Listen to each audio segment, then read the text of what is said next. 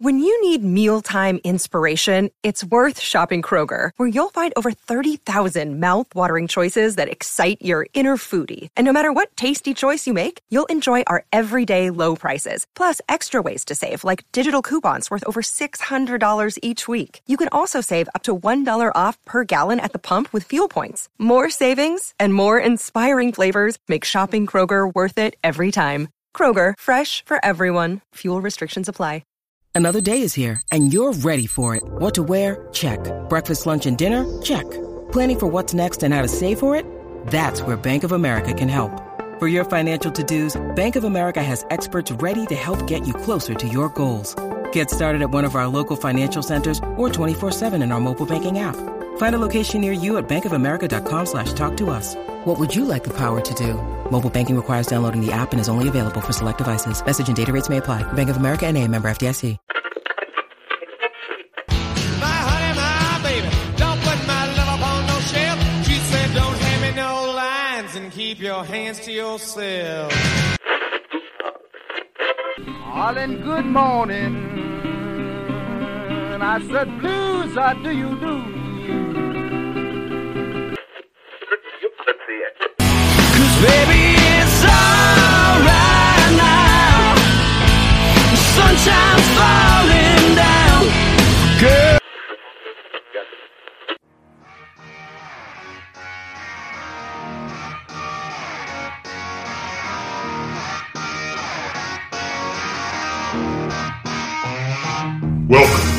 to the All Things Blues and Southern Rock podcast, a southern storm of bold, liberating rock, shot through with blues, soul, and gospel. And now, your hosts for the show, Brian Jones and Jason Johannes. Welcome to another episode of the All Things Blues and Southern Rock podcast on Pantheon Podcast, where you can go and find the music podcasts of your choice to your liking.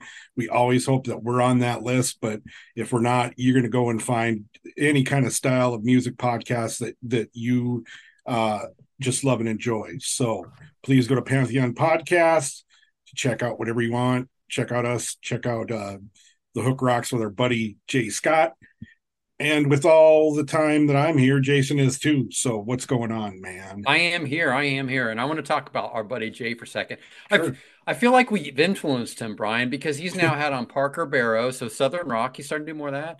He's got a new he's got a new interview out with Elles Bailey, who we've been trying to link Right up on. with, but she's in England, so it's hard. So he's doing Yeah. some blues and Southern Rock, and I feel like we've influenced him. So you're welcome, Jay.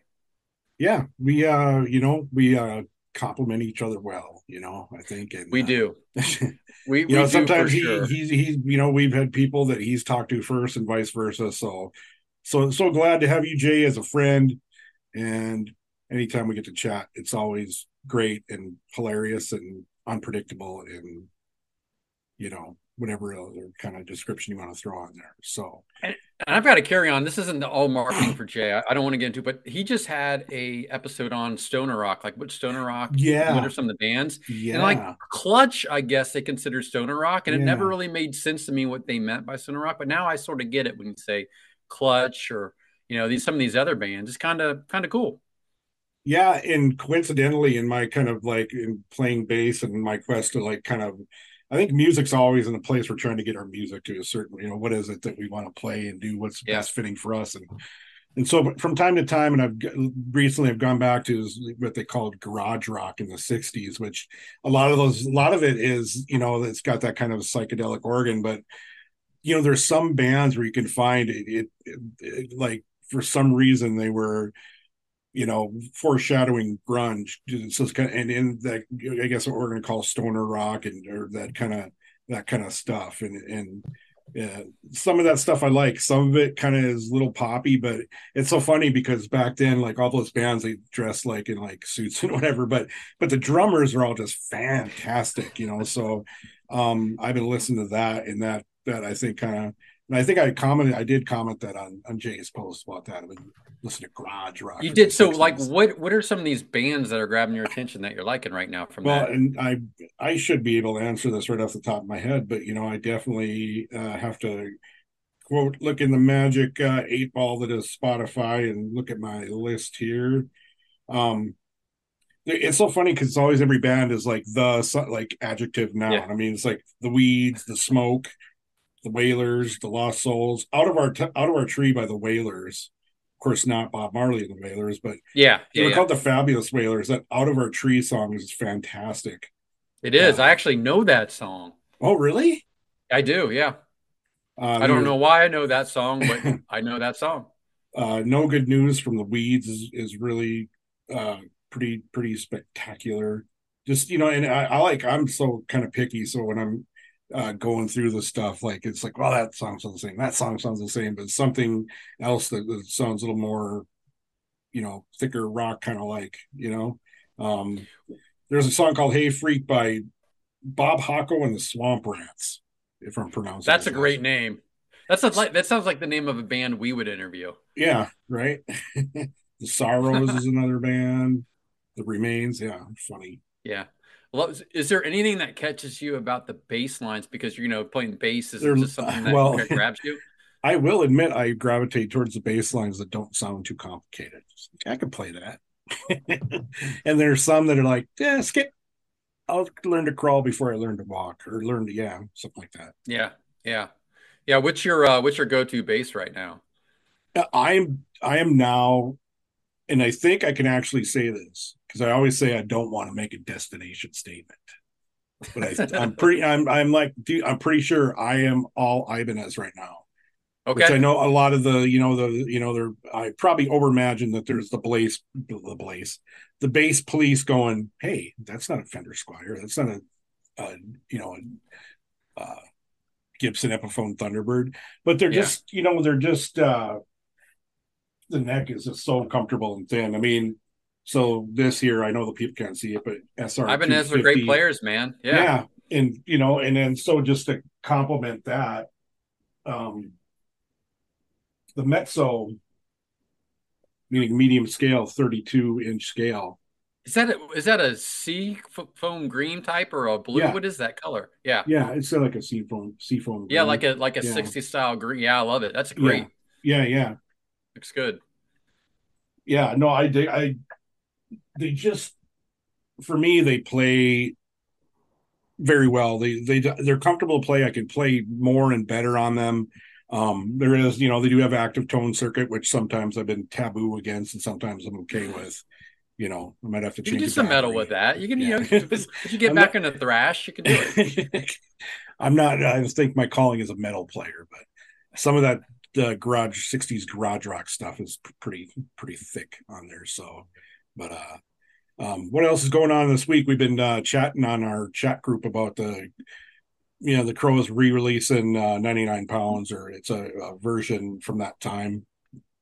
Yeah, like uh, I'll be honest, it sounds fine, but I don't care. Like, wh- why do we want a third version of a song, like a song that's not anything major in the catalog? Yeah. so we they just they do weird stuff, man. Like, I just never understand their marketing approach. So it sounds fine, it's a cool version, but it doesn't make me excited about it. Yeah, Anything like right. it just makes me question why they do that. Yeah, and you know, and I've been on our group. I've been pretty open about you know like criticizing their business and stuff, but you know, it's like give us something new. You know, please, please give us Yeah. something new. Yeah, You know, Right. it, it, it, I think that there's just you know there's I'm not going to go into long detail about this because I already did on our chat group, but you know, there's some bands that I think still are trying to and it's fine, I guess, if that's you know the model from back in the '90s. Like there was always a huge anticipation built up for the event of a record release and whatnot. But now, no, no, some man's just going, here it is. You know, here it is. You know, like the Stones, of course, which we'll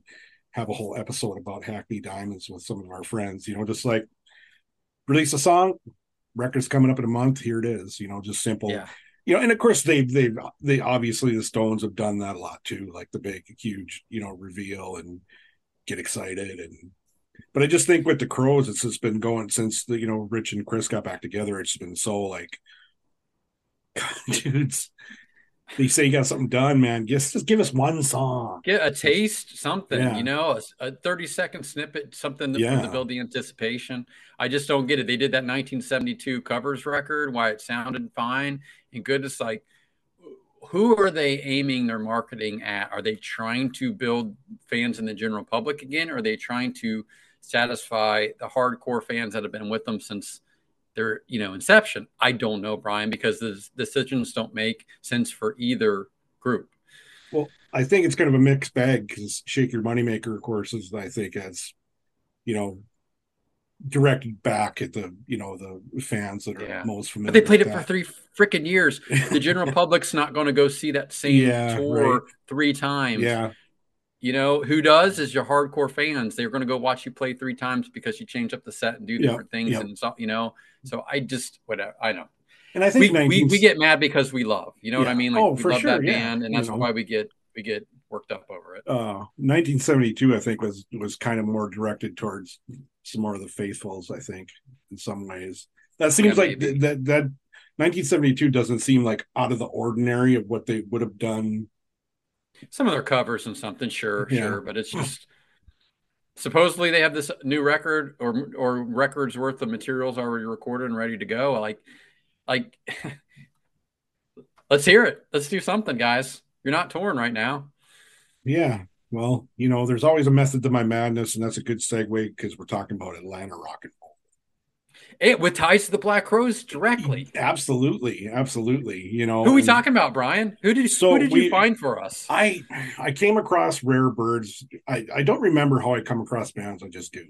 I came across Rare Birds, and uh their earlier stuff I was listening to. It's, it's kind of cool, and then their latest record came out, Atlanta ATL I'm like, wow, this is like really, really good, you know? And I had no idea, you know. Uh, of course, we talked to um, Andrew Cylar, first of all, and, you know, he goes way, way, way back in, you know, in the uh, Atlanta scene, which is was uh, very, very cool to hear. Worked with Steve Gorman. Those, yeah.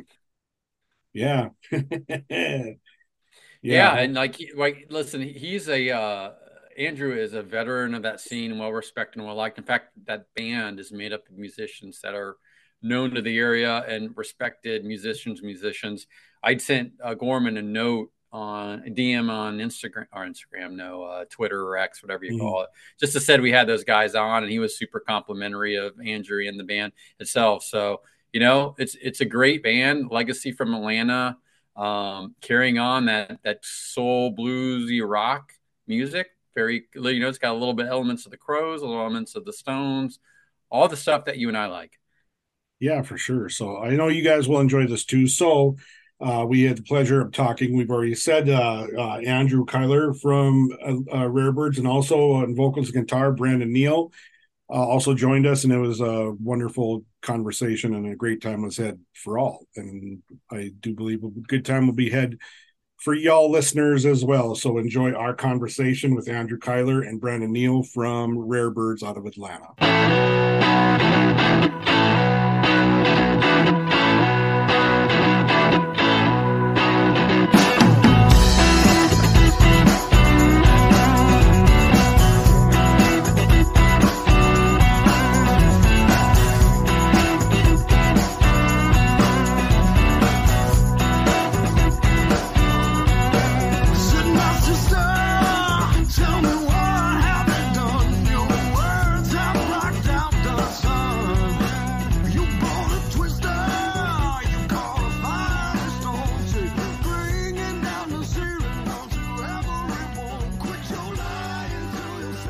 We're here at the guest segment of the podcast, and you guys know I always throw it over to Jason to introduce our first time awesome guests this week. And we are very excited to have another great Georgia rock band. Like they're all over the place. You can't get rid of them. But uh, we got two dudes from the awesome Rare Birds Atlanta band. We have, I'm going to hope I'm going to get this right, Andrew Cylar and oh, Brandon Neal. Hey, guys. All right. Well, I had to stop and think about. Brian makes me introduce everybody, so I screw up names. It's, it's like part of the show. How's everything in Atlanta, GA, this Great. afternoon? Great, wonderful, beautiful day. How, Are you guys going to celebrate the Braves making the postseason? I mean, like the top team along with the Orioles. Well, you know, uh, in the area that we live in, uh, the Braves used to actually play about uh, four blocks down the street, and we we wish them, you know, all the success in the world. But uh, you know, we're busy playing music. I, I wait a minute. I think there's some underlying hard feelings here. I'm getting. Oh, no, no, no, it, it's all good. Yeah. Was it the Fulton County Stadium or was Yes. it the other? Yeah. Okay, Fulton, the launch pad. Yes, the, the house that Hank built. Yes, uh, literally right down the street. And Georgia State still plays football there, so you know it's it's still there. Hello, Pantheon podcast listeners. Christian Swain here to tell you more about my experience with Raycon earbuds. Our family now has three pairs of Raycon earbuds around the house, and my wife just grabbed a pair of the Headphone Pros to replace some headphones from a company that was double the price. And yes, she loves them. Now, if you haven't pulled the trigger on a pair of Raycons, or even if you have, but you're in the market for another pair because they're just that good, well, now is the time to check them out because they just launched their upgraded model of the best selling everyday earbuds. With Raycon's upgraded everyday earbuds, now you also get active noise cancellation, ergonomic design, and multi point connectivity that lets you pair with two devices at once. New quick charge function, three customizable sound styles, plus awareness mode. Available in a variety of vibrant new colors to complement any and all skin tones. I even have a pair of earbuds in a cool green color. I have tried just about every earbud known to humankind, and these Raycons are fantastic. Seriously, if you've been wanting to check out Raycons, there truly is no better time. You're going to ask yourself why you didn't check them out sooner, and Raycon offers a 30-day happiness guarantee. So, what are you waiting for? Go to buyraycon.com slash Pantheon today to get 20% off your Raycon order, plus free shipping. That's right, you'll get 20% off and free shipping at buyraycon.com slash Pantheon. Buyraycon.com slash Pantheon.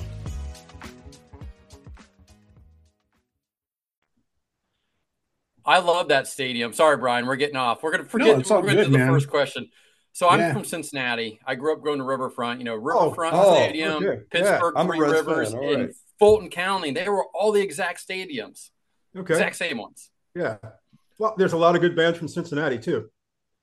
There are absolutely. There's some there's some good music coming from there, but uh, you know, I just listen. I grew up in the 80s and 90s. You had TBS on TV. You couldn't watch. You, I could watch more Braves games than Reds games. Oh, TBS, yes. Thank you, Ted Turner.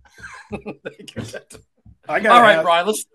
Well, ahead. before the cookie cutter question, I got to ask you, like, how how far are you guys from Little Five Points? Because like the first time I would ever heard of Little Five Points was in the Black Crowes uh, uh, Yeah. episode of Behind the Music, and it at one time I know I don't know if it still is, but it was uh, it's, uh, when the we have had Steve Gorman on twice, and he told us like when he first got there in '87 is very much like a mixing pot of of musicians and artists and. Is it like that now? Are you anywhere near there? What, what's little five Uh, points like? Well, well, I know and love Steve Gorman. Have known him for years. Uh, uh, Steve and I used to work at a place called Fellini's together. And Oh, Fellini's yeah. is kind of uh, yeah, all right. um, how to put it. Uh, the best way I can describe it is Fellini's used to have. We used to put the beer coolers where the the I guess the public could go and it's like self serve. So if you get this idea, there was like self serve beer in a place that was owned by a musician and had mostly musicians working there, and so uh, uh, it, it was a lot of fun. so uh, uh, back at that time, uh, I mean, there were just all sorts of different bands that would kind of come in uh, to Little Five Points. You know, like like any day you might you know you might look up and it might be the you know the guys from COC might be coming through, or you look up and there's uh, that's that dude from the Lemonheads, or that's that you know different bands would come in and just kind of uh, hang out and uh, it was it was just an interesting time you know and also back in that that period of time it seemed like either everyone was in a band or trying to start a band and there was like all these you know all these warehouses all over atlanta where you'd go into and it was just like walking into a bee's nest it was just like nothing but uh, you know drums and you know loud amps and everything coming out of these you know carpeted rooms and just tons of bands going back there i mean Char- charlie was around back then yeah played in a band Mhm. called bitch we used to share a room with him. I mean, you know, there's just a it was a fun time. Well, oh, go ahead, Jason. Well, before we get into a real question, we talked to Charlie a couple times, and he told us that Chris Robinson originally wanted to call the Blackberry Smoke to call themselves a specific name. Do you know which name he wanted them? He told them they should be called. I, I well, I will say this. Uh, one of the names that, that Chris he used to always try to get people. I, you know, he would go, uh, "You should name your band Krishna Pig." And he was, so he would come up with these names, and uh, I know that I, if I'm not mistaken, Blackberry Smoke was one of the names that he helped. He did, with. yeah. But yep, he did. But you know, Chris is pretty funny that way. He's he's like any day you ask him, he will he will have five band names that he will just throw at you. But Krishna Pig was one of my favorites. Brian, what was the name that Charlie Starr said Chris wanted to be called? well, one is like like a, one name that he took on himself, and the other one is, you know, New Earth Mud, and that's you know that's that's yeah. normal. That's normal. The other one was Sweatpants Boner. yeah, that's good. That's good on a t-shirt. I think you have to be a punk band though. If you're going to be called Sweatpants Boner, you have to be a punk band or something. Yeah. I'm getting some very sentimental power ballad kind of lyrical ideas as we're talking. Yeah. So, yeah. I think we got something there. Yeah, the joke is you have to be able to pull it off. Yeah. Okay. Well, I definitely want to circle back to this stuff as we go along. We should uh, get to where, you know, if you know, you guys can each, you know, give us some a little bit of like how you got started in music, and then skip ahead to how Rare Birds became okay. a band. So, okay, yeah, I can go first. All right. Um, yeah.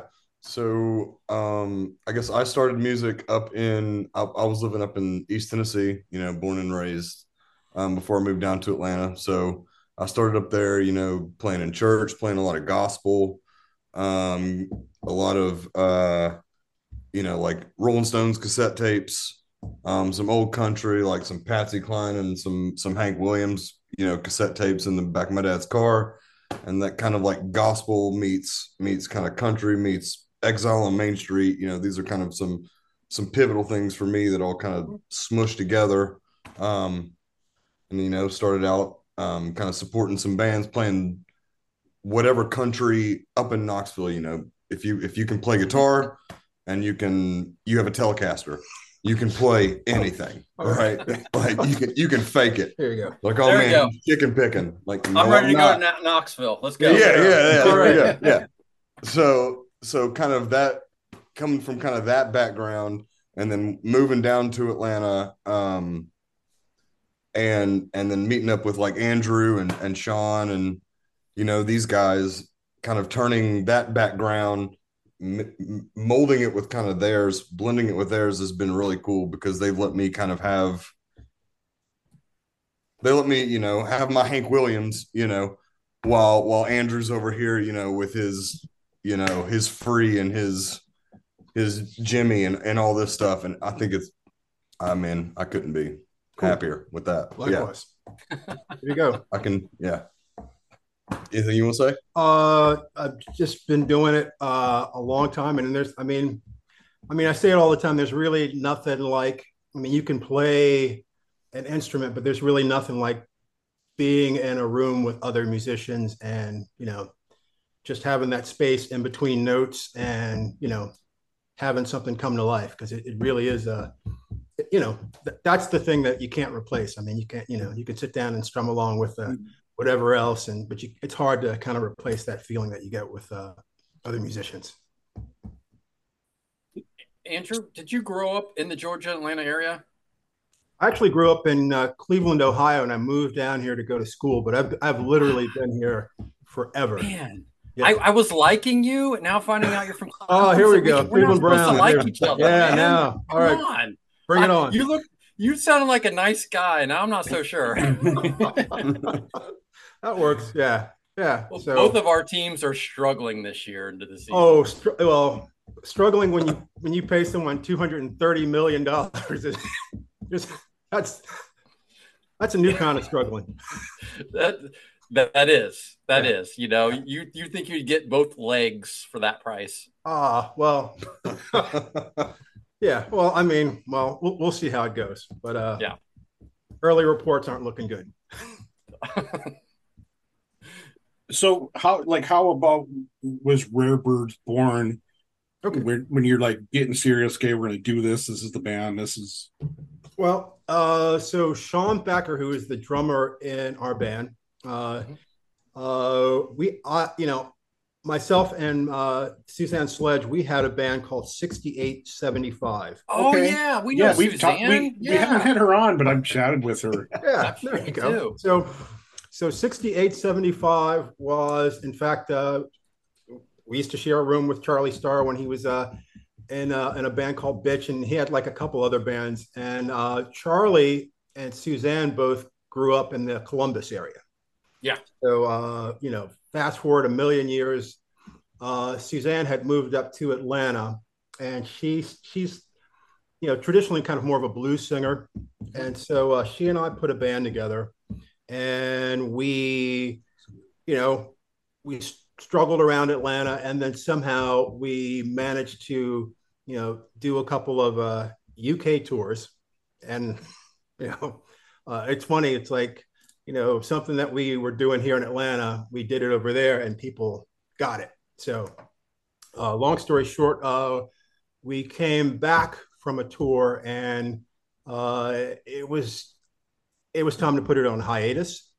And so Sean Thacker uh, ended up playing the the very last 68 75 show that we did at Smith's Old Bar with Suzanne and I. And uh, he was literally, you know, you, you would think it would be like kind of like a, a somber uh, affair, but Sean was so great. Like literally, as, as soon as we, you know, hit the last note, I, I was running over to him and saying, "Hey, man, we, we need to go ahead and try to put something together."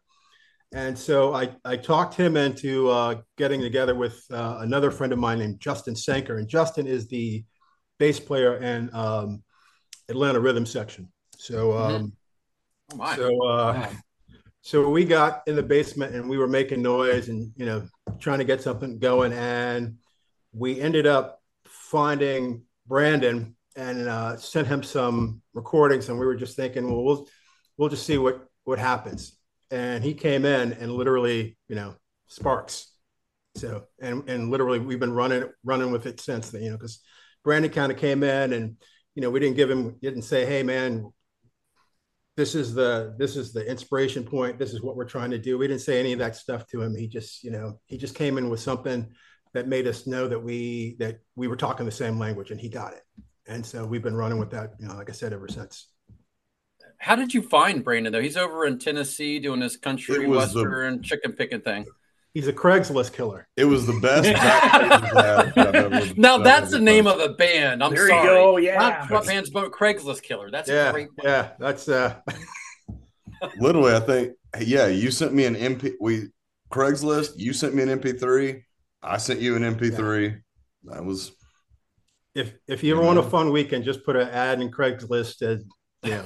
I'll show up. A couple name a couple bands and just see what you get. Yeah, it's it, it's it's fun, man. so okay, so how'd you guys hook up? Were you in Were you in Tennessee? Did you come over? Were you already in the Atlanta area? Yeah, so I was moving down from from knock from Tennessee.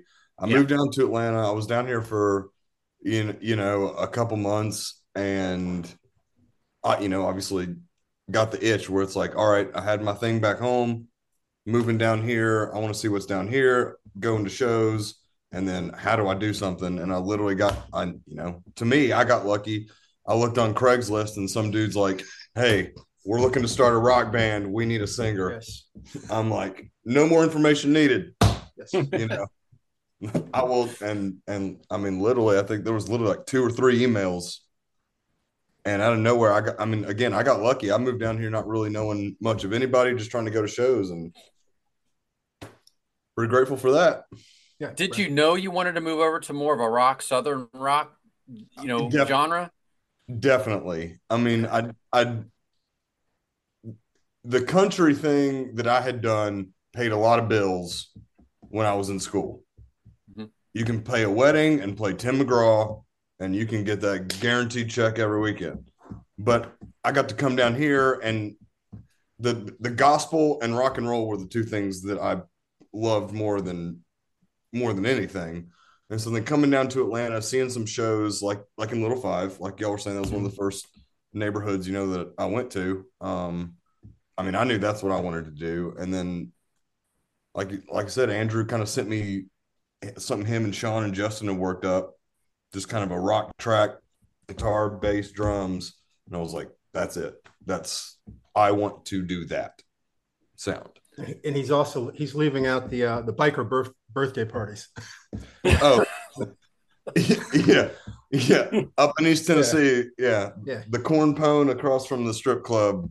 There's yeah. some there's some nights playing country music that you can see some things that you, you might you can't unsee. See. You you might see them, you know, a couple nights a month in your dreams and wake up sweating. It's all good. It's all... So definitely glad to be out of that. Rock and roll, yes. Not seeing leather around ankles, good. From the stage. Well, Brian, I think we may have one of the answers in our lightning round. We always ask first time guests. we'll probably get some expansion on. So, we'll, Brandon, we'll get good background on that. Uh, Andrew, for you, you played with a lot of great vocalists, been a lot of around a lot of great rock vocalists. Like, what what was it about Brandon that really kind of drew you into? No, that's the guy you want singing for your band. Well, I mean, well, there, I mean, there's so many things. One is that, um, again, we always talk about space, but he, you know, he has great command. He's a great storyteller. So I mean, that's you know, I, it's hard to kind of put into words, but it's like when you when you listen to someone sing, if you if you believe what they're saying, if you are listening to what they're saying and and and feel like uh, you know, like there's something in it, like there's you know, it's not like just somebody singing over you. It's actually somebody you know having a conversation with you, and it's he's got that gift. You know, it's like um, you know. if you were to really kind of look at the lyrics of a lot of our songs, I mean, they're you know, nocturnal woman, woman of action. They're they're all they kind of run the gamut, but all of those are just like every single one of those songs. It's like uh, it's like a, a great conversation. It's like you know you're having somebody you know tell you something over a beer that you you want you'd want to hear. Now that you said those names of those songs and hearing a little bit about his background, I'm seeing where the inspiration for maybe some of these come from. Nocturnal Woman, Woman of Action. I mean, come on. I think, I mean, definitely. I think a fun a fun part of what we do, and I'm incredibly grateful and love kind of the dynamic that we have as a band in general. But man, I can show up at Andrew's place and he'll have like a riff with a title that makes has no sense words, just literally the most insane words. I don't know where he gets it from. I'll show up, people like, this is, I can't even think, like Jacksonville Bowie. That's just like a random example of just, here's two words. And then we'll kind of jiff on it. I'll come up with some melodies. And then I kind of sit with him like, oh man, that title has something I can work with that. Yeah. And he, yeah, he, yeah I'm, he lets me play with that. And I don't even know where he comes up with half the stuff, man. But. Yeah. We have, we have a song called Thistledown and Thistledown, you, you, know, it's funny because uh, when I was a kid, I worked at a I worked at a movie theater that was was across the street from uh, Thistledown uh, horse racing. That's up in uh, Ohio. And yeah. I was telling Brandon kind of the story of you know like riding the bus to work, and you're riding the bus and you're seeing all these people, and they've kind of got their their horse sheets, and they're all you know they're either in a great mood because they think they know something that nobody else knows, or they're you know they got their hopes and dreams and then you get on that bus after work and you're you're on that bus with these people who are riding the bus to the horse track and you know you know you got everybody from maybe the one or two people who have actually won and everybody else who kind of maybe lost some money that they shouldn't have they shouldn't have bet. Uh, and i was telling brandon that story and you know it's amazing. He's like he was able to kind of take that one little nugget and you know do something amazing and you know tell a really you know, kind of a universal story, I think, in uh, Thistledown. If you get a chance to listen to that, that's the first tra- song on, on the new record. Yeah, I mean, yeah. So, I don't know if this will end up being a question as much of just like a like a observation or whatever, but this conversation is is turning out even more than what I hoped. Um, uh, you know, along with our obsession with Kentucky rock and roll is also Georgia rock and roll, and a lot of good you- Kentucky bands.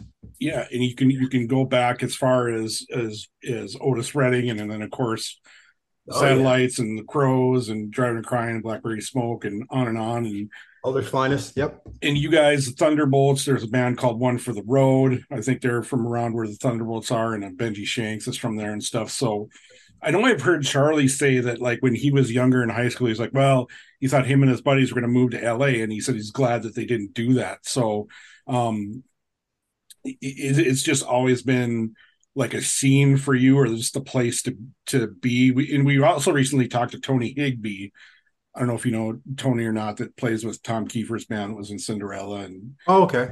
Yeah. um but uh, is it just is that just it's always been just a place to be like it's because so many people they'll go to la or they'll go to nashville or whatever so that's just always been atlanta's been been it for you and you you carried on that tradition I mean, Atlanta's kind of a, a, a different vibe. It's it's in one sense, it's very much a big city, and then in, in other senses, it's it's kind of like a like a Mayberry thing. Like almost, I, I can, like literally, I I can blindfolded just drive and walk into any bar, and I could probably talk to someone, and within five or six people, naming five or six people, I will know someone that they know or they knew of.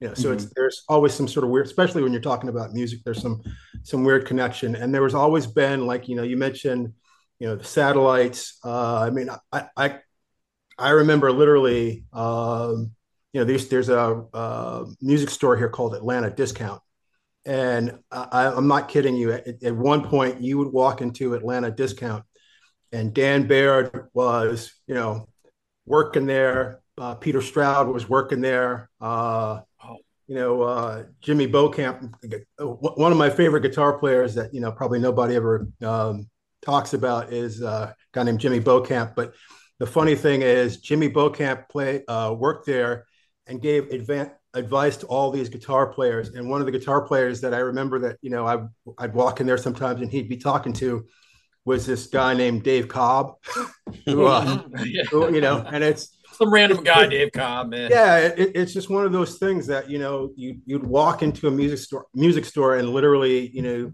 whether you bought something or not, you know, you'd walk out with some sort of knowledge, either somebody telling you, you know, this sounds good, maybe you should try this with that, or you know, giving you some ideas, or you know, or just sometimes, you know, I, I just walk in there. Used to be a guy named uh, Luther House Rocker Johnson, and Luther House Rocker Johnson, Wow. a, a blues player, and a uh, you know, when I would I would kind of pull into the parking lot, it was always like the biggest treat because he drove this burgundy, you know, Cadillac, and so you always knew when Luther was there, and, and Luther was so cool. He would uh, he'd pull up in his burgundy Cadillac, Cadillac, and he'd keep the car running because he always had his girlfriend sitting in the car.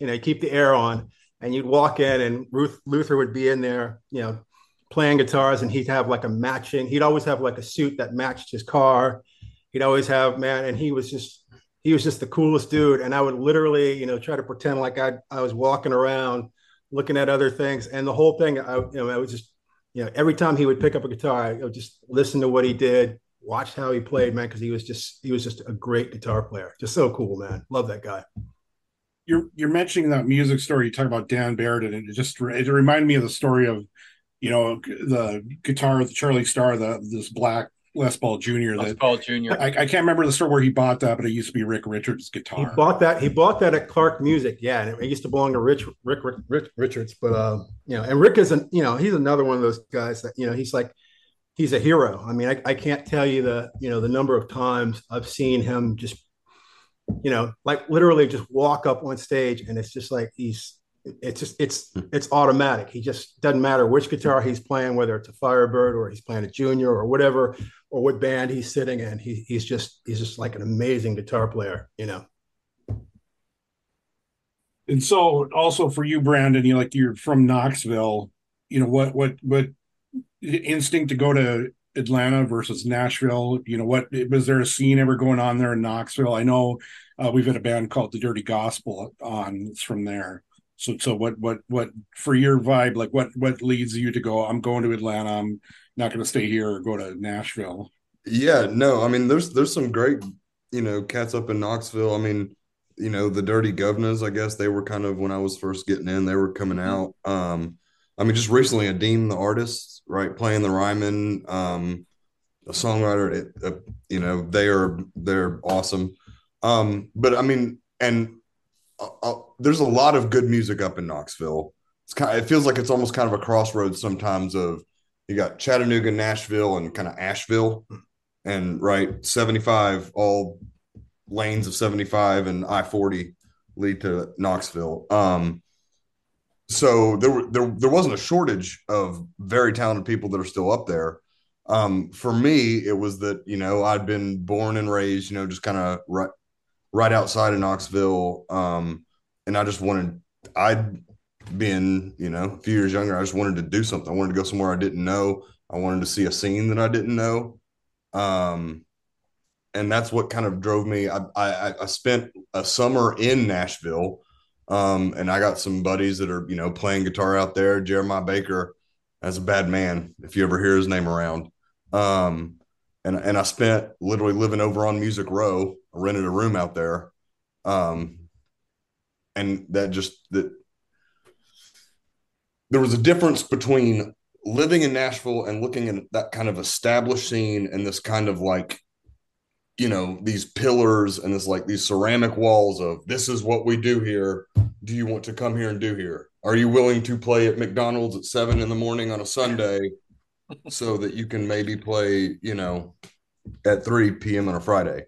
And then atlanta coming down and seeing these clubs it was a city that i i hadn't spent much time in and there was there was just rock and roll going on. And nashville has that too man. Like you know not to not to speak down in Nashville, obviously, but the rock and roll side of things in Atlanta, I think that was kind of when I saw that compared to trying to fight my way through Nashville to find that in Nashville versus coming to Atlanta and getting lucky and coming to a couple clubs where that was happening.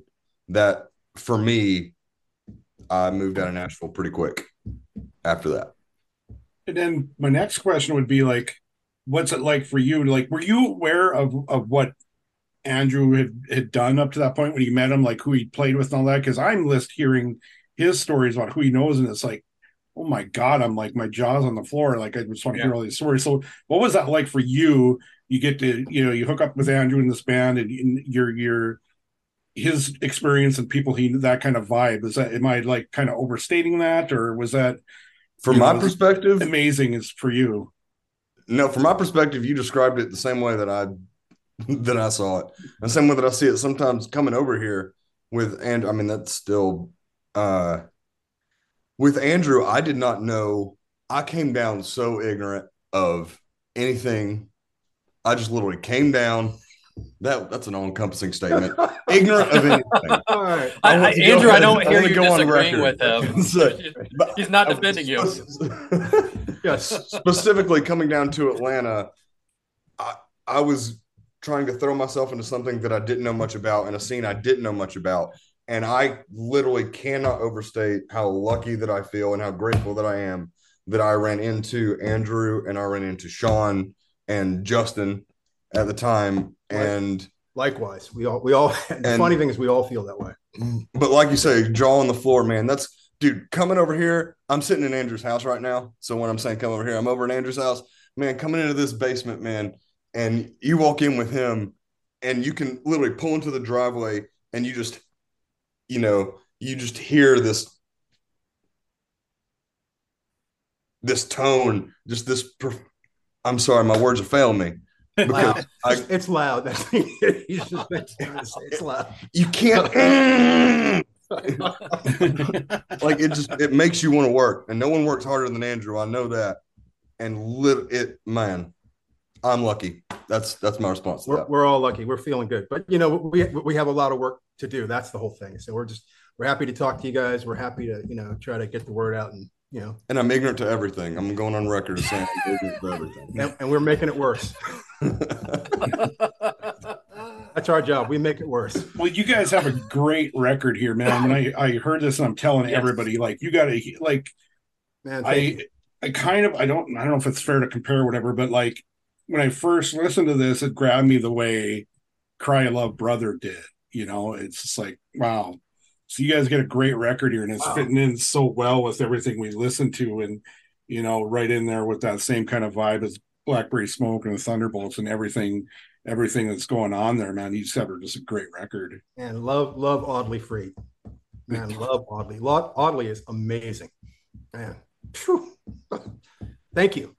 Oh, you're welcome. yeah, I mean, I mean, your record for me, Yeah. same with with Brian. It's just uh, you've got the blues rock, great blues rock, classic rock sound, and then you have this like soulful gospel vocals along with it, and it's. I mean, it, it stuck out to me too, and, and thank heavens for your PR person who sent Brian and I records and press releases and stuff too. But um, I've also been listening to it online, and there's, there's like 14 tracks. I think if you stream it, I don't think there's is there that many on the physical disc. Uh, so uh, what we did is we have the, the new record is actually nine songs, and then we on the physical disc or the physical um, media we put 14 songs because we figured you know if we're going to do a disc we might as well Yeah. so we threw on um, our we had an EP that we had done with Jeff Tomei because Jeff Tomei is the guy who did the engineered and recorded the record. In fact, uh, we did that out at uh, Jesse Dupree's studio. It's called Cock of the Walk. Ah, you know, Yeah, yeah. Uh, Jesse from Jackyl. Everybody Yep. calls him Jesse from Jackyl. So uh, Jesse, yeah, Jesse's got like an amazing studio out in Kennesaw, and um, you know, so we we went out there and recorded those, and uh, we just decided because those tracks all kind of sounded like they went together, so we just decided to put all you know all 14 of those tracks together on the the disc. When uh, when the vinyl comes out, it, it'll probably just have the nine songs because you can't really you know the more the more tracks you put on vinyl the you, you know it kind of degrades the sound so we'll probably just stick with the nine songs on the vinyl but we're already you know the funny thing about it we're already working on yeah we've got 18 eight- 18, 18? 18 songs that we've got recorded in the can that we're we're you know we're going to start trying to mix and get those out you know hopefully sometime in 2024 So I wanted to ask about the song Dolly Parton because you're uh, earlier, you know, earlier Brandon's talking about getting song titles or words here or there. How how did that one come about? So that one, like I was saying, a lot of times it's Andrew has has a title that I come up to, and I'm like, all right, we'll play with that. That one, I guess, again, you know, being from up in East Tennessee, Dolly Parton is a she's a, a hero um, up there. All the good that she's done up there for for everybody. And so we were talking, we were writing songs, and we were talking about how you know there was one you know, it's a, of the stuff of legend, right? Where she writes, "I will always love you," and Jolene Right. in the same day, right? And we're sitting here, kind of banging our heads against the wall, trying to put together a song in the basement. Like, Yeah. what's wrong with us? Like, you know, why can we not write, you know, to all timers in one night? And I think, you know, we're just kind of. I don't. I don't even think the song never says Dolly Parton. I don't think the song lyrically or a you know in its movement is by any means derivative of Dolly Parton or referential to Dolly Parton, but I think it was kind of when we were just in that moment writing the song, that was Yeah. that was kind of the energy. I mean, that's something I I want to write. I'll always love you, you Yeah. know? Like so I'll keep naming songs, whatever I got to name. it. Sweatpants Boner, soon to be an all timer. Yeah. That And, we'll say, and you know, Dolly's getting in on the rock game now, so maybe we'll get a feature on sweatpants. I'm sorry, I'm sorry. That feels Dolly Parton writes about sweatpants. But oh this feels goodness. blasphemous. I feel like I It kind of is.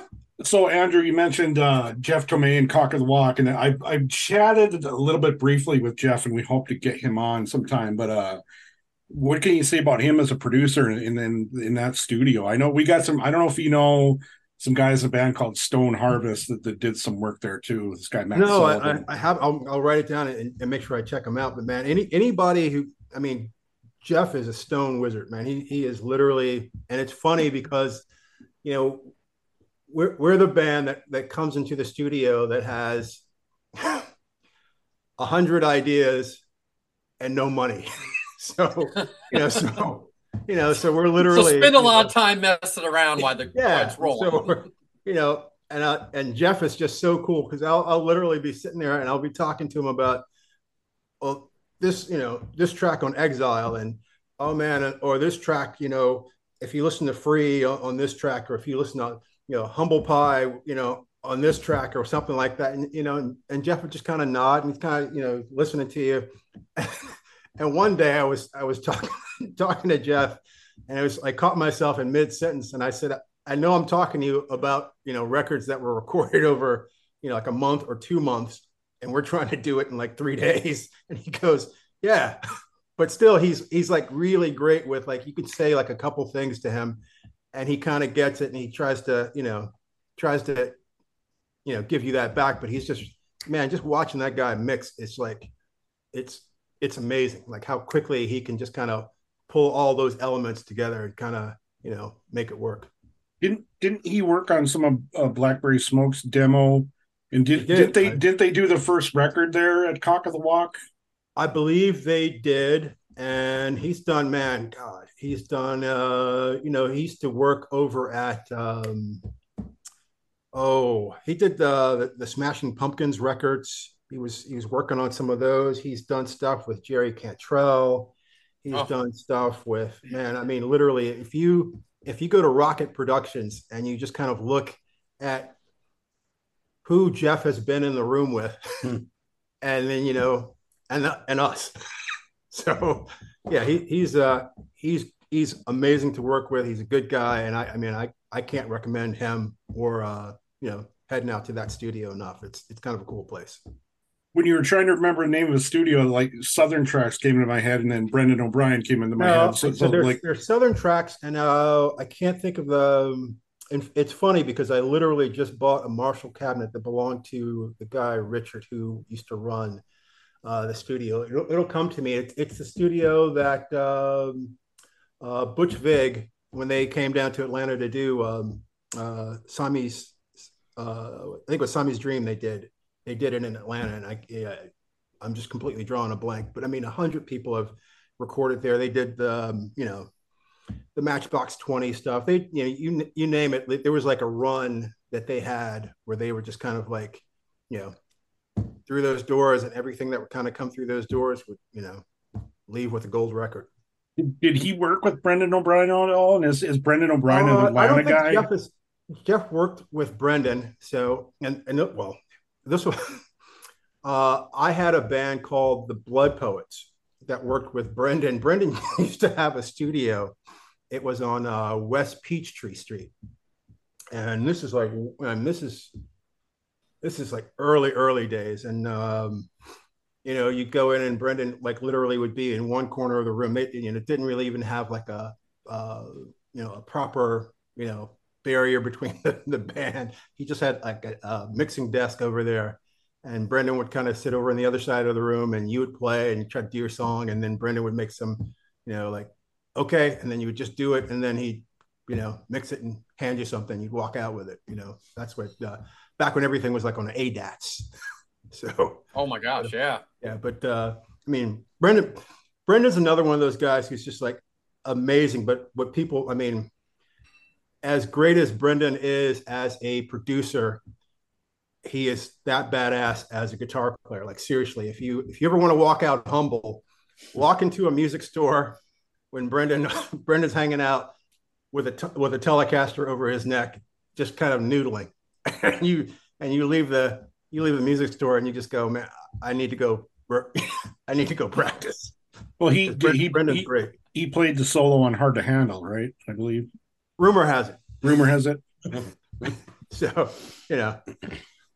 Well, I, I, t- I said we were going to circle back around to this, and I think I just decided like, you know, uh, humorous, funny, affectionate pride uh, competition. We've got some friends that uh, have a Black Crowes podcast called State of America. So oh, cool. when I'm wondering, like you're talking about little five points, you ever hang out at, at, at Steve and Chris and Sven's house? You had any stories for us? If yeah, so, well, yeah, I, I, remember that that house was on Oakdale. So, uh, and uh, um, I'm trying to think of a story that I can actually tell. Uh, uh, it, it was. This is an unrated podcast, so man, Yeah, it, it was. but- It was an interesting period of time. That you know, the funny thing about you know, Steve used to have this uh, Vespa motor motor scooter, like you know, like a I couldn't imagine Big Steve Gorman riding a Vespa. Oh man, if you ever have Steve back on, you need to just just have Steve just kind of recount the vehicles that he had. He had a, a Dodge Dart that uh that was you know that they um he he ended up having to, to give the car away. I don't think he could sell it, so he had, he had given it away. Uh, but he used to have this uh, Vespa that he rode, and uh, he didn't have a headlight on it. You know, I think he got pulled over a couple times because he didn't have a headlight on it. So he got a flashlight and he duct taped it t- between the you know the the handlebars and the Vespa. And you know, sometimes you'd hear Steve coming down the road and you'd see like this little dim light.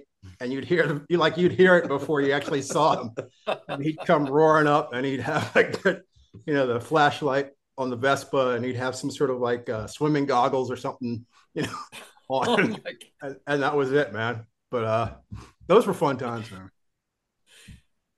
Um, also, when we talked to Steve, we were talking about uh, the you know back history camaraderie between those guys and Blackberry Smoke, and of course, even before they were Blackberry Smoke. But uh, like Britt and Richard, they they ran like a rehearsal place there in Atlanta somewhere. or- Yeah, that was called uh, re- rehearse too much. So they, um, so there was a, a, a warehouse there called Rehearse Too Much. Now the, I don't know if Steve told you a story. Uh, uh, Britt and Richard had, um, they had a band back then called Nihilus. Right, And Nihilus, yep. Nihilus was badass, and Nihilus was just like, like the, the funny thing because I remember I we had a, a a room there, and you could re- like if you were rehearsing at the same time that uh, Nihilus was rehearsing, you could hear yourself play while you were playing, but but as soon as you stopped playing, it was it was all you could hear was Nihilus. It was like they were playing in your room because they uh, you know they used to, they when they were when they would rehearse they would uh, mic the drums and push the drums through the, the PA. so it was like they rehearsed like they were on stage, and so, Yeah. so it was it was seriously loud. Yeah, but but they were I mean but they were a great band. They were they were amazing. Right on, right on. So Jason, is it that time of the show? Guys, you want to answer some stupid questions and maybe fight amongst yourselves? Oh, I do stupid best. that's called rehearsal. Yeah. That's called rehearsal. Yeah. All right, we'll start out regularly, some musically oriented. All right, I can see Brandon, you like Fender. Andrew, you're smart. You like Gibson. Make a case for either of those brands to be the best guitar. Telecaster can do anything you want to do. Just a little bit of uh play with that, play with that tone knob. And I swear, man, I've got I've got a couple Telecasters, and one of them will be hot, as hot as a junior. Sometimes it feels like, and and the other one will be so trebly that I put it up and I pick up the one that sounds like a junior. So that, that's as, that's my pitch on why on that side. Why am I wrong? All right. Uh, you are you are not wrong, and a Fender will actually stay in tune. Uh, but a Gibson is something that uh, Paul Kossoff played, and it's something that Peter Green played, That's and it's something argument. that uh, Jimmy Page played, and it's something that uh, a lot of great people played. But no, most importantly, if you um, if you are at the end of the month and you are short on your rent, you can take a Gibson to a pawn shop, and uh, you might have a good chance of getting your rent. so. That sounded oddly specific, very specific, Andrew. Yeah. Um, okay. Well, I I like Gibson and Yeah, Fenders, we're, but we're I'm- admiring. definitely It's, it's a good wall, man. I, I, I, I lean to my Gibsons a little bit more, my special and my standard, but I do like a Telecaster if I'm picking Rock up on. a Fender. Okay. Yeah. All right. If you guys had to play a gig with only one guitar and one amp, what are you choosing? Andrew's guitar and Andrew's amp. And I stand up there and I sing. That's an easy one. All right, Andrew, it's on you. Pick your guitar and pick your amp. Nothing else. Just guitar Uh, amp. Let's see. Only one guitar, only one amp. I would take uh, a Les Paul, and I would take a Marshall. And I Are you an open pickup or a closed pickup type of guy, like for Wow. Les Paul? These these are getting specific. Yeah. Doesn't matter. Uh, I tend to like uh, the covers on the pickups. You know, Yeah. you know, uh, you know, back when you know Clapton and all everybody was when they were pulling the uh, the covers off of their, you know, their pickups, they were they were trying to just get their guitars louder because you know back then it's like you know there weren't you know you Yep. couldn't step on a stomp box or you know you know if or if you had a stomp box it wouldn't it wouldn't do what you know kind of get that more aggressive uh, presence that they were trying to go for. But uh, um, I mean, you're sweating on your guitar a lot. You you know, there's a lot. Uh, the cover helps. You know, Yeah. protects the guitar somewhat. But you know, I'm kind of with you on that. It's so there's pretty powerful as it is, and that just helps. I think bring in check. yeah, yeah. But you know, But, but somebody like again, you know, Slash you know, still likes the open ones yeah. So he's but- loud. Yeah. So, but I, I- certainly get it. I, I mean, I remember when, you know, you know, people used to butcher Marshall amps just to try to, you know, you know, you had this like super loud amp and, you, know, they would put, put uh, master volumes and all these sorts of different things on them to try to, you know, make them work, but they work when they're just kind of stock. Do you do you play a standard? Like which what's your go to Les Paul? Uh, the the correct answer is whatever one I can afford. but uh, I, I I like standards. Standards are great. Uh, uh, I've got two standards, and I, I like Les Paul Juniors a whole. Yeah. Yeah, Yeah. Les Paul Oh, Junior yeah. is like um, you know, it, it's funny. You can play a riff on uh, you know, like a, any you know any guitar that I can hand you, but then sometimes if you I play that same riff on a- Les Paul Junior, and all of a sudden it starts to spark, just something. You know, I'm, I'm a big Leslie West fan, man. I just you The know, P90s Gibson makes are so good. yeah, yeah, I, I would agree. So, well, it's probably the one thing that they uh, that they haven't over overthought. Like I don't, you know, it seems like Hmm. it seems like they've got like 60 versions of a humbucker, and maybe you know when the one the first one they had was the one that was perfect. They shouldn't have done it. Right, right, right. Yeah. But the P90, it's kind of like you know, it's great, and they haven't really screwed it up yet. Yet. Of course, nobody's from you know. It's not like Gibson's calling me and asking me my opinion. So You, you never know with this band, man. You guys got something going on. You never know. yeah, yeah. That, will be the world's the world's loneliest signature. Maybe we'll see. I'm, I would, you know, I'll take a run at it. You get one. You I. I love All the right. sound on the record. Yeah. I'm I'm, I'm going to call him. okay. So I know one guy who'll buy this. Yes. yes. Brandon, you got to answer this question because you also play guitar. Like you got like if you're picking one of your guitars and an amp to be on stage with, what are you doing? Um, I'm, I mean, I'm picking my. I, and it's an American Standard Tele. It's like the one you got back there, white, Yeah, mine's a, Black a pick guard, special but- though. but Maple Neck. Maple Neck is my. I, I love it.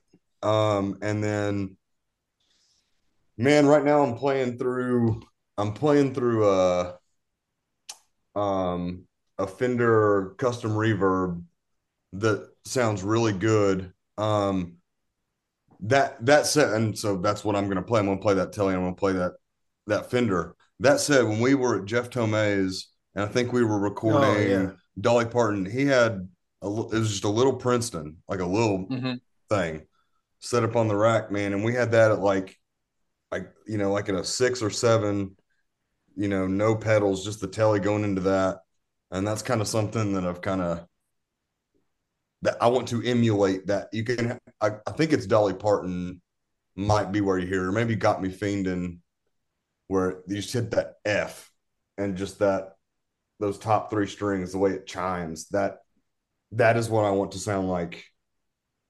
I want every amp to sound like that. All right. So specifically Jeff Tomei's Princeton. Okay. Yeah. Does that? Does that That's a. I mean, that's very specific. I like it. yeah. All right, so we'll switch gears a little bit. Um, Brandon, we'll start with you. What what is a lyric or a song that somebody wrote that you wish that you would have written? So Dolly Parton You just aside, hear it and you're like, man, Dolly Parton aside. Dolly Parton aside, what are what are lyrics that I wish I had written? Yeah, like you just hear a song or read the lyrics, you're like, man, I just get chills and like I aspire to to do that. Um, I would say there's there's a couple songs for me that I think are like the greatest songs ever written in my pantheon, and that probably everybody else would say, "Okay, shut up." "Blue Eyes Crying in the Rain" by Willie Nelson doesn't sound like anything that we do at all. I, I think there.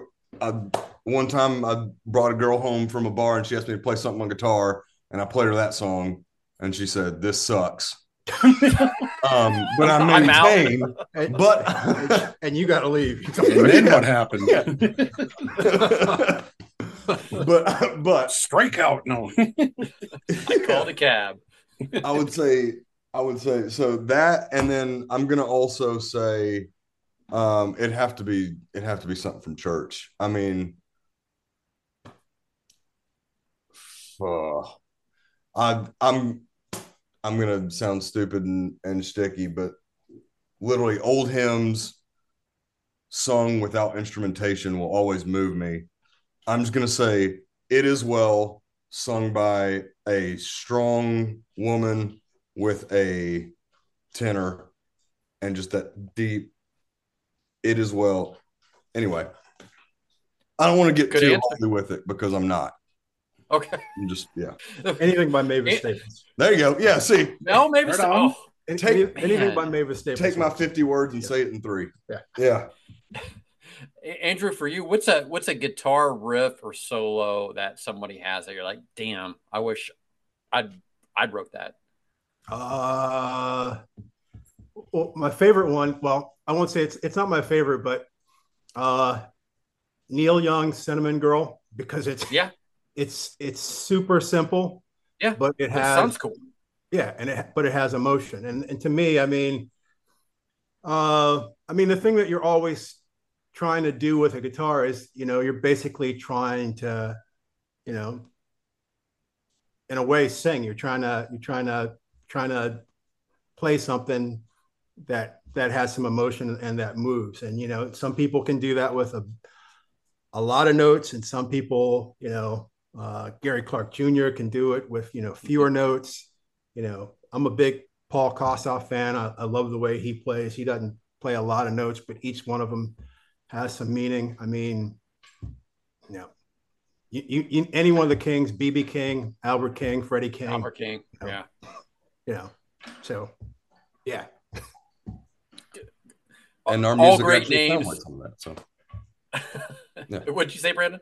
I was saying our music actually sounds like some of those influences so It, it does. Like, I'll be honest with you. When you got on camera, well, I, I I'd seen a couple pictures, but not really play close. I expected you to be older just by your voice. Like, you have like a such a like a Mhm. I don't want to call it old voice, like mature, experienced voice. Kind of like Boone. yeah, we're wearing yeah. yeah yeah. When, Well, when he you know what- you know what I rehearsal, he mean? feels older. Yeah. okay. Um, what is a guilty pleasure snack for both of you or food item?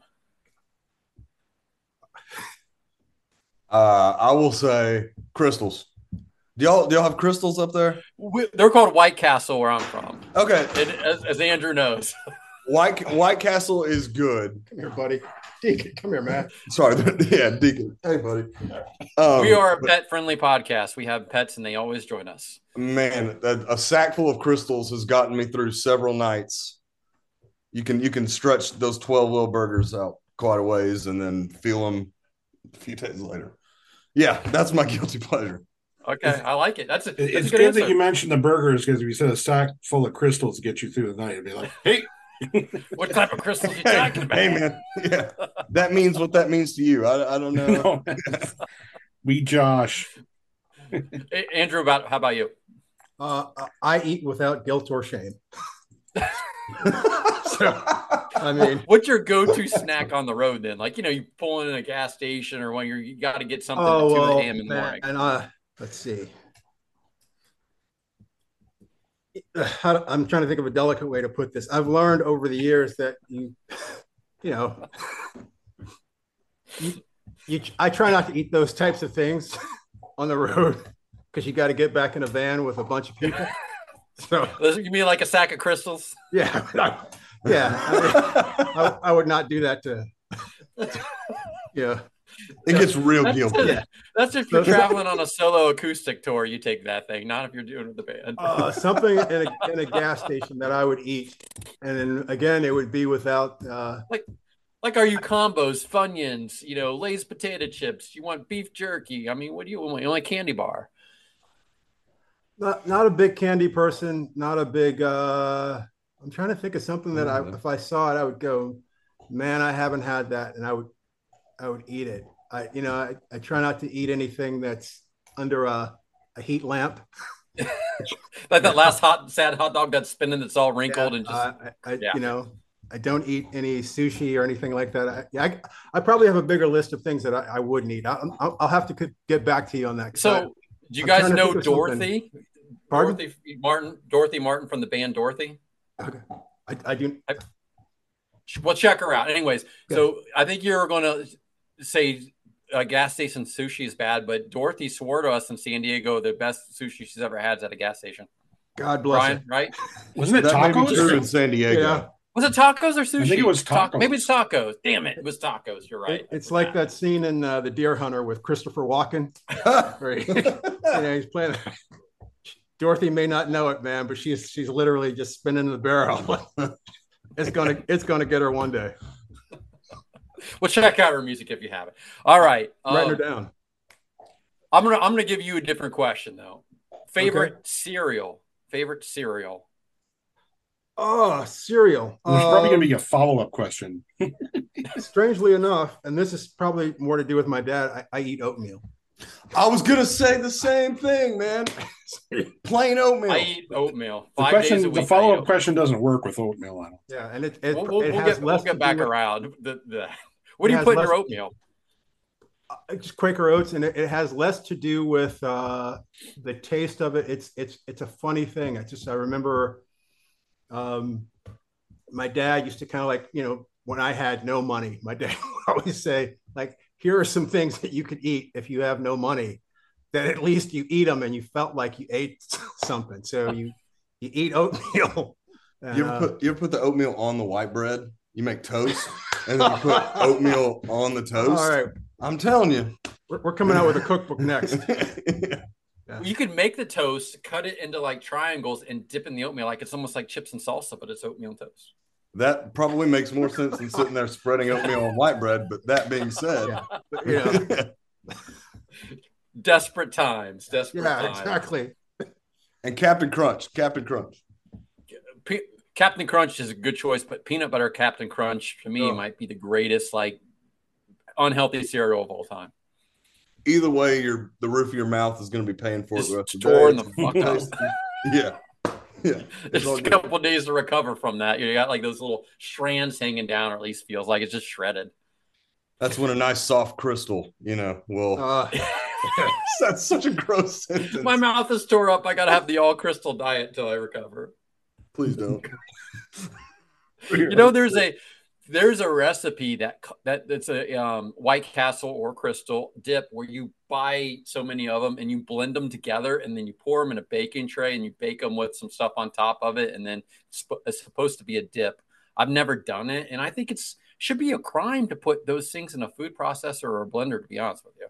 Oh, you guys are calling devil by his name. That's, that's just, that's, There's not a lot of chewing that's required either way. Like, I don't know why you got to blend it, man. yeah. Okay, and this is gonna get gross. These are the things you don't get asked and talk about on other podcasts, guys. This is Yeah. what separates us from Yeah. everybody else. I, I, I just, just Most people want to know me about music. There's a story that uh, Brad Whitford like, plays guitar with, uh, of course, Aerosmith. Yep. And he was talking about how they were they were down in Florida, and this is like uh, I think early early days for them. And he was talking about how they they played the same club. They were there for like a week, and so he was eating at Burger King every day for the week, and was walking down the street in. Uh, in Florida, of course, you know, with his boots, you know, his pants tucked in with in his boots. and uh after a whole week of Burger King, he discovered why you shouldn't do that. And also why you shouldn't have your pants tucked in your Tuck boots your pants in your boots. when that happens. So you know, I don't I don't know if he kept those boots as a just a reminder of, because of why Burger King isn't storage. you know, what you need for a whole week. But So we're really passionate about our music, Yes. and I think we're, we're very. so Burger King has never sponsored Aerosmith store. no, I, I think I think that's a dollar they won't take. That's oh my god. Uh, what was I going to ask you guys? I completely lost lost my thought because because of that. and it's and it's Florida, so it's hot and humid. It's like Oh, the worst I mean- possible conditions you could possibly be in. I I can only imagine, you know. oh, good But lord. it paints a picture. Oh, okay. All right. okay. What is the worst movie you've ever seen at the movie theater? oh, Both, you guys both have to answer this. Worst movie I've ever seen at a movie Mhm. theater. Yeah. uh, There are bad movies that I love. Yep. that's I think there's only one movie I've ever straight up walked out of. And I mean, it was terrible. It was a uh, some Will Ferrell movie. Uh, it was it was awful. Yeah, I don't. the the campaign is that a is that guy? Is that the one with? Zach? Yeah. Yeah. yeah, and and I don't hate on you if you enjoy that movie. It could have been great. Could have been I had a bad day. I saw it on cable for free, so or you know at least whatever Uh, the cost of cable. they were playing Batman across the hall, so me and who I was with literally left about thirty minutes in and went and watched Batman. So Good choice, yeah. Andrew. I don't, you know, well, it's been a while since I've actually been in a movie theater, but I would I would probably be the person who would not leave a movie theater because you're usually air conditioned. So I mean, I would probably just re- look at my phone or something. I mean, you know, there's probably some reason I would, you know, I will say one thing that's fun about when we're rehearsing or we're writing stuff is we'll come over to Andrews, and you never know there's going to be some like B horror movie we, we going on in Yes. the in the background. So we're like playing Yes. music and writing songs, and you look up, and you will see everything. Yes. You just never know what you're going to see. Just blood, body parts. Island of Dr. Moreau. Yes. yeah. So It has to have gratuitous violence and gratuitous nudity, or else it doesn't count. it's it's Amazon Prime. Amazon Prime says no to nothing. No, and they have some great Yeah, B level like movies that are just like, where where did this come from? and we just kind of you know we, usually we let ben you know because ben's a, our bass player ben's on the other side of the room has the He's got the direct he's, eye. he's got the you know it's it's to my back so we usually let ben pick it and you know whatever ben picks we go with So Yeah. I'm I'm gonna ask this that your question a little bit different. Then help me out. Um, at work, we have a punishment where if you do something, this is fun, by the way. If you do something wrong or whatever, there's got a Mhm. criteria to meet. But you have to watch a bad movie from our list, and you have to do like a basically a book report in front of the team about said bad movie. So, if you were to add a bad movie to our bad movie list, what would you choose? Something that's painful to watch, bad but not enjoyable. Yeah. If we're talking punishment, that's a good one uh I'm going to say a four hours director cut of Titanic. Oh, good lord! You've got to hear my heart will go on. Somebody would call HR 20 for that one though. We have to do something that's HR friendly. Okay. Well,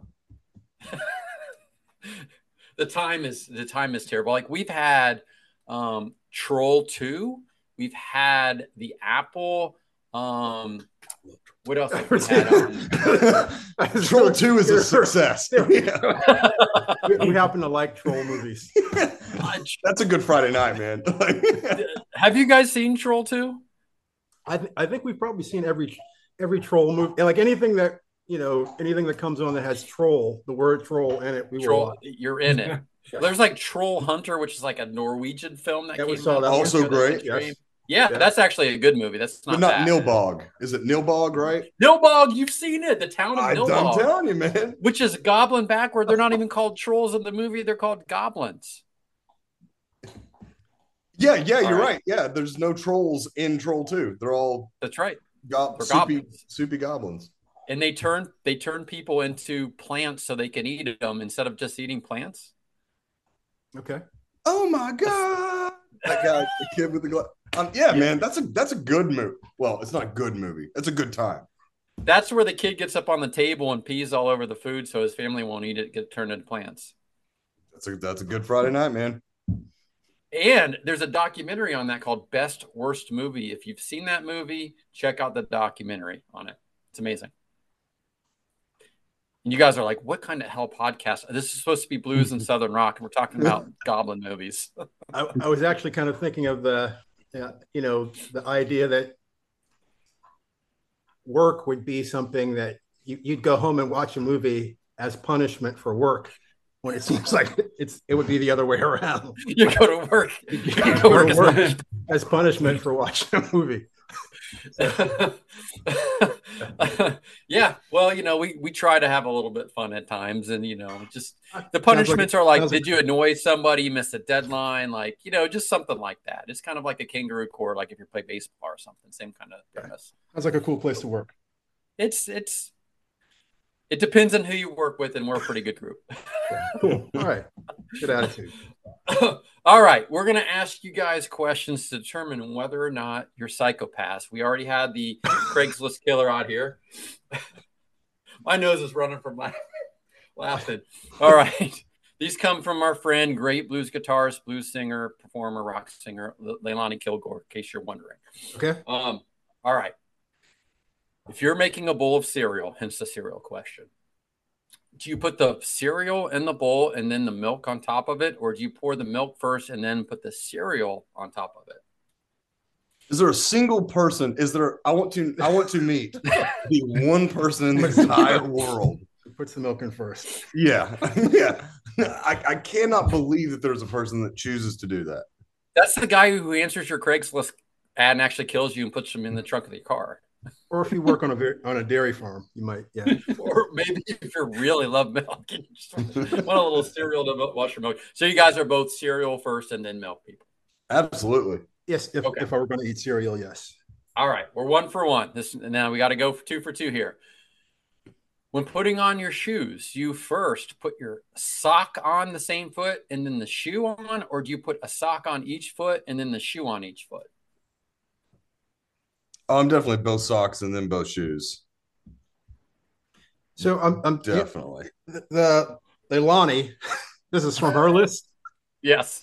All right. uh, I'm, I'm, and I know it's, it's funny because I, I think you had a post from her on, on your, on your site, and I'm Yeah. thinking how many times she's actually probably looked across the room, watching people put their shoes on to figure out if they're coming back.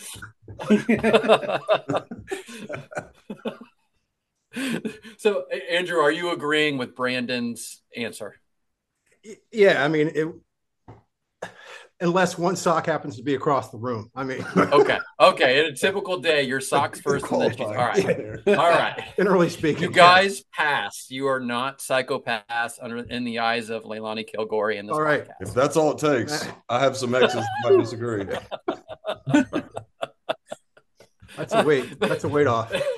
Maybe that's what you do first before you decide to date somebody. You ask them those questions, or you have them make a bowl of cereal, put their shoes on, and you can like, well, you know, you should put the milk in first. There's no way I'm dating her. Hey, you guys want to? You want to maybe you know come upstairs? Want to and get back to my place for cereal? and then we'll kind of see where that goes.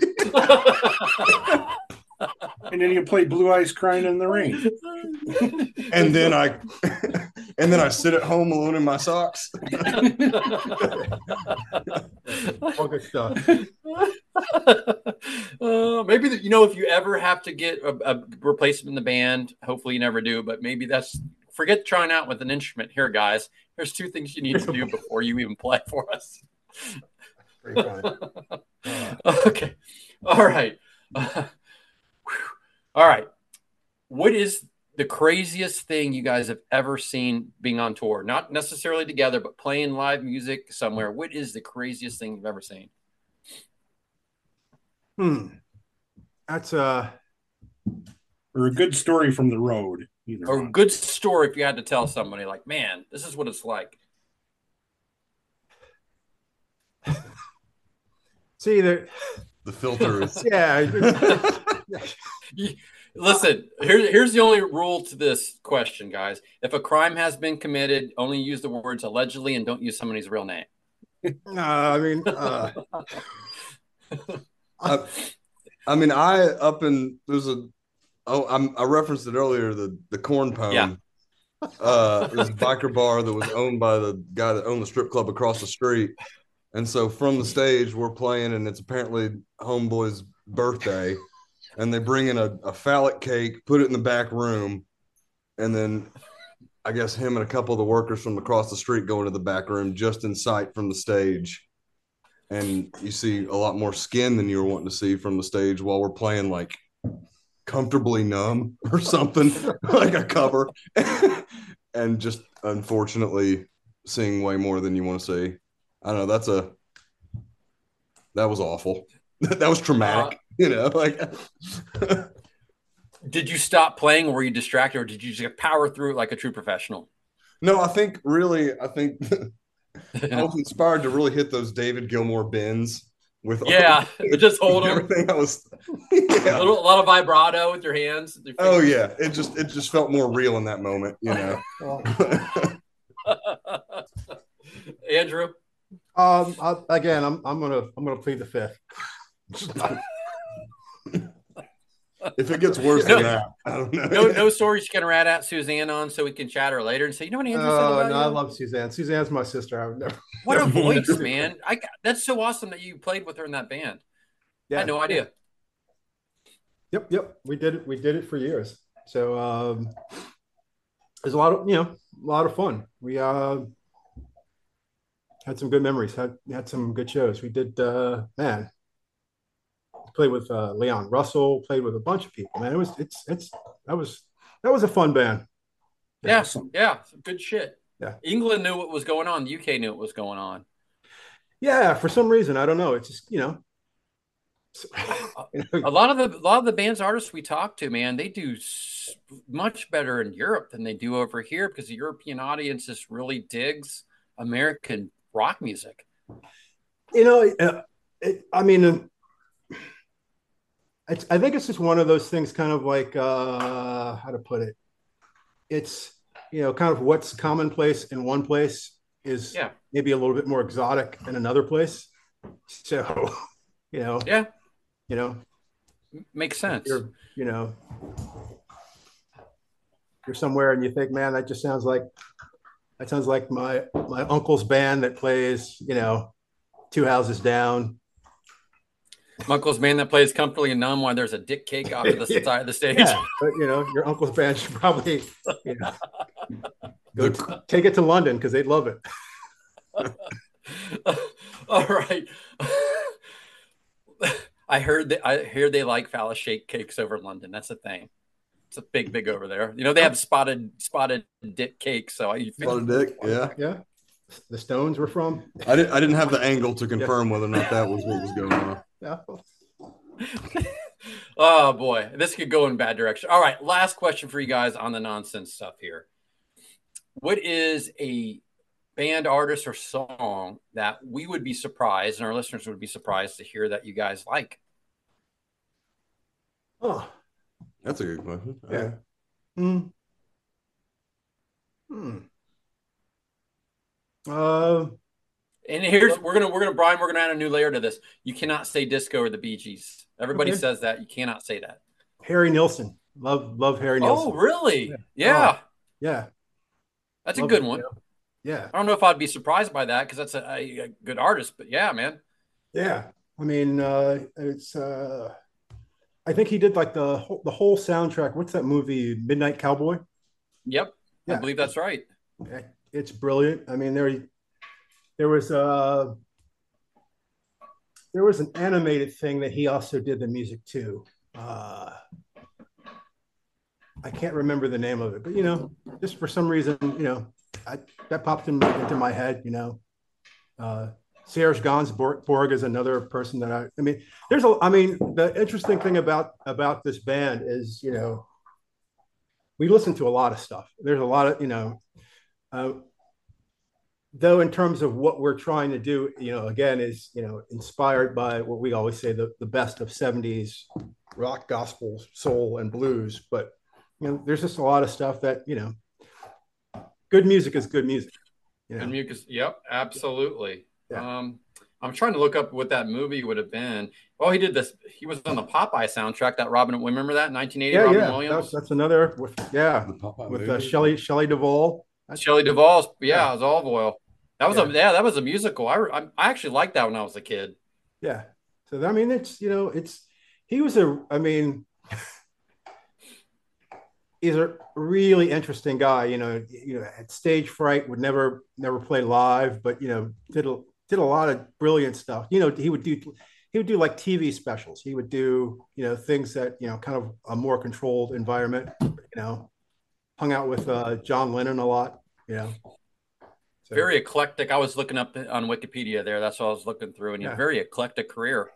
yeah but you know he he's got a, a lot of really good sound you know songs that kind of uh how to put it i mean um you know one of one of the things I, I I love you know especially if you are a musician and you can play like two or three notes of what you do and people can recognize what you do. It's like you know i'm wearing a bo diddley t-shirt you know bo diddley's one miles davis is another you know when you can you know two or three notes in you i i know who that is. I mean that's that's kind of genius and uh you know nilsson's got a thing he does that nobody else does. Love it. That's a great answer. Brandon, Um, I'd say I've listened to quite a bit of Aaliyah recently. really? That is completely random. Uh, No, seriously. I I mean, she had some stuff in the '90s, right? When God, you know, God rest her soul. But yeah, she had some stuff. Good I, hits. I'm, dude, every song. I'm I'm I'm saying, man, there were there was a, a period where literally the perfectly written songs, perfectly edited, perfectly like minimal, and just hooks, and just the the way it's crafted and the way that it's. I I've been sitting with that for a minute. I've been all right yeah. mtv yeah, Yeah, dude, yeah, Brian, yeah. that- Brian, that's a great answer. Like we, that's not one Mhm. we've heard before, and a complete Yep. unexpected one. That's a Good good one. And to, and to bring this all around back to Aaliyah a little bit, we we had on about a month or so ago Jason Charles Miller, who does like a hard Southern rock. In fact, he wrote Old Scarecrow with Charlie Starr. oh cool. and stuff. Yeah. But he used to be in a, an industrial metal band called Godhead. And where I'm going with this is Godhead was on the uh, Queen of the Damned soundtrack, which yeah starred Aaliyah. Ah. see there you go Six, degrees. of Aaliyah. degrees, I'm telling or we're calling six, podcast. six degree of Brandon Neal. I don't know. One, Yeah. one or the other, whichever one do we want to do it. that's pretty good yeah that was pretty good. All right, guys, it's been a lot of fun. Where what's going on next with you guys? Where do where does everybody go to find out more about your music tour dates, get your merch, find out everything about? And correct me, like I've looked you guys up multiple times. Is it Rare Birds ATL? Is it just Rare Birds, the Rare Birds? Like it's a million different ways on the internet and on your your you know Yes. your streaming And- and devices. it's it's it's confusing confusing but uh, we call ourselves the rare birds or we Yeah. know the know the we're, we're rare Right. we're, uh, rare Right. birds And there's the the Rare Birds. There's one to of the, those. to the world uh, at, at large we, we are rare birds atl because that's the easier way to find us in fact uh, Yep. i don't And that's the name of your album, ATL. there, there used to be a band that was from uh, you know from from london and they were called share uk Yeah. Share- UK, share UK. yeah so Just share with a British accent. yes yeah but but you know so that's the easier way to find us and it also ties into your uh your question i mean uh we're Rare Birds ATL on Instagram. We're Rare Birds ATL on Facebook. We're Rare Birds ATL on Bandcamp, which is where you can find uh, all of our uh, our uh, records to date are on Bandcamp. Uh, and it's probably better to buy from Bandcamp too, because you guys get a, a, bigger cut of the money that way. Yeah, yeah. So, but I mean, you know, but you know, at this point, man, again, and th- this is why we really appreciate you guys having us on. We're we're just trying to spread the word, and we don't, you know, however you however you get to us, we are happy to have you. So, just anybody out there, you know, just please check us out. Thank you. Yeah, and you know your record is awesome. It was a breath of fresh air when it came in. Brian yeah. was raving about it. He, he, he got hooked up with your PR or manager who sent me a record. I've checked it out. Um, I contribute to like a quarterly top ten list for like different stuff, and like you guys made it on my Q3 top ten by far and away. And I just I love the record. So all right, cool. Man, thank, thank you. Yeah, thank you for that. Man. All right, wow. So Brian thank you so much to Andrew Cylar and uh, Brandon Neal from Rare Birds. Uh, you guys have a great record, ATL. It's awesome, incredible. Uh, you guys fit in there so well with with a lot of the stuff we're listening to, and and uh, just so it's so cool that you're continuing on that Georgia tradition and doing such a great job of it. So thank you for being on, man. It means a lot to us. And anytime you guys want to come back on, and we're I'm you know, we'll promote the hell out of you guys, and we love your band, man. Thanks for coming on. And, and thank you, and thank you for you guys doing what you do. And and and the cool thing about it, like we're just sitting here, man, and I've been writing down like names that you guys have been sharing with us, and we're gonna go check it out. So that, that's that's kind of the cool thing. Is just you know always yeah. something new, man. Cool, very cool. All right, thank you guys. All right, you guys have a great night. Take thank care. Thank you. Thank you so much to Andrew Cylar, Brandon Neal from Rare Birds out of Atlanta. Um, I'm picturing Steve Gorman on a on a, a mod scooter with a flashlight, Bro, with a flashlight with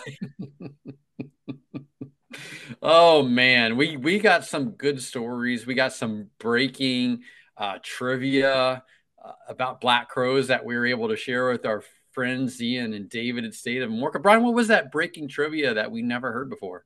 The breaking trivia. What was the breaking trivia? Are you talking about Andrew was asked to try out for the Black Crowes? Oh yeah, yeah. That's what I was gonna say. But with Mr. Gorman told us or told you, yeah, yeah, spectacular. Yeah, right. Um, and uh, yeah. Anyways, so wait, was that on the podcast? or Was that what? No, that was, was that me? was Gorman. I see. I got confused. Okay, for everybody, no. if you're wondering what the hell is going on, when I text, when I chatted Steve, he also said they asked Andrew to try out for the Black Crowes, and so as a good journalist, I went to make sure I could verify the story, Brian, and I went to Mr. Cylar himself, and I said, "Hey, I hear from Steve that you know you were asked to try out, and he confirmed it. He's he confirmed it." He, but he also said that he didn't feel like he did a great job with it either and just was too nervous. But he did confirm he tried okay. out when when Audley made Audley ended up making that yeah, the, position player. The gig that Audley got and the gig that uh that uh um oh damn it from the spin doctors we talked to Anthony Oh yes Anthony Krizan. Yes. There you go. God, I'm glad you could remember. So this is funny we're gonna we're gonna give you guys a little insight into how the sausage is made. Sometimes, Brian, I hope you don't mind, like we're divulging secrets here. Sure. Sometimes Brian and I will do intros and outros the same time that we talk to our guests. Sometimes, Brian, we do them later. Well, after we talked, and this is one of the occasions where we did, where I got confused with the conversation with Steve and Andrew. I thought we actually had on the podcast. So winging it and trying to remember the facts should have wrote notes should have wrote notes but the cool thing of the fact that we did do this afterwards is we got that story from gorman confirmed it with andrew now everybody knows that he tried out for the black crowes. You just gave me some confidence too because when you referred to yourself as a journalist. Are we music journalists as well as podcasters? I mean we sort of i mean not you know not like regular ones but yeah. we are because sometimes we're, we are sharing stories and you know news. we're we are no matt wake but we're podcast we're no Matt journalists. Or Andrew That's, Daly. We just created a new category. Podcast journalism. Broadcast, broadcast, prod, prod, proctologist. but you never. but I do know that you should confirm with at least two sources of, of podcast anything. journalists.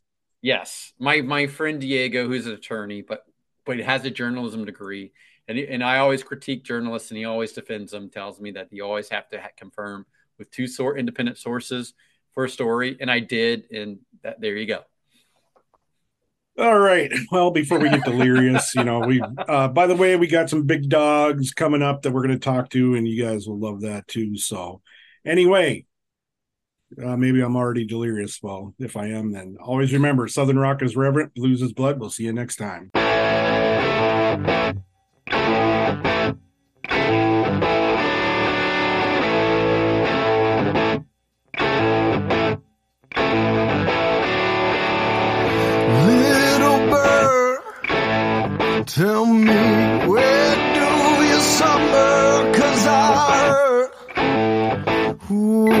That you've been known to wonder.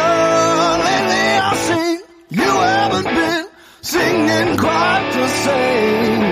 Little bird, what's happened to your wing? You gotta find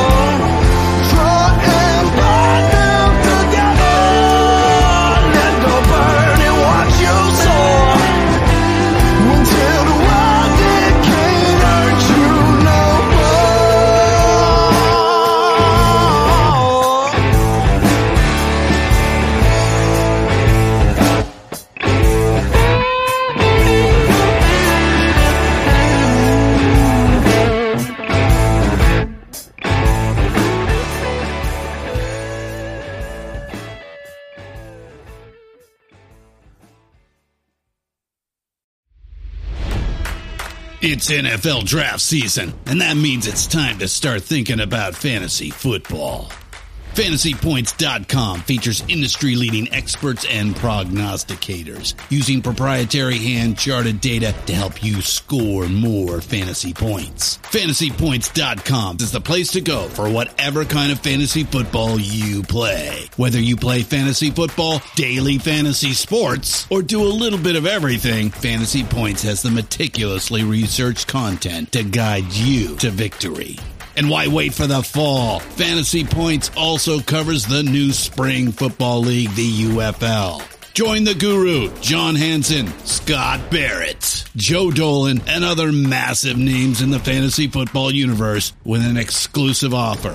Use code Pantheon for 15% off any fantasy points package, including the all in package, with access to every article, tool, and data nugget that Fantasy Points has to offer.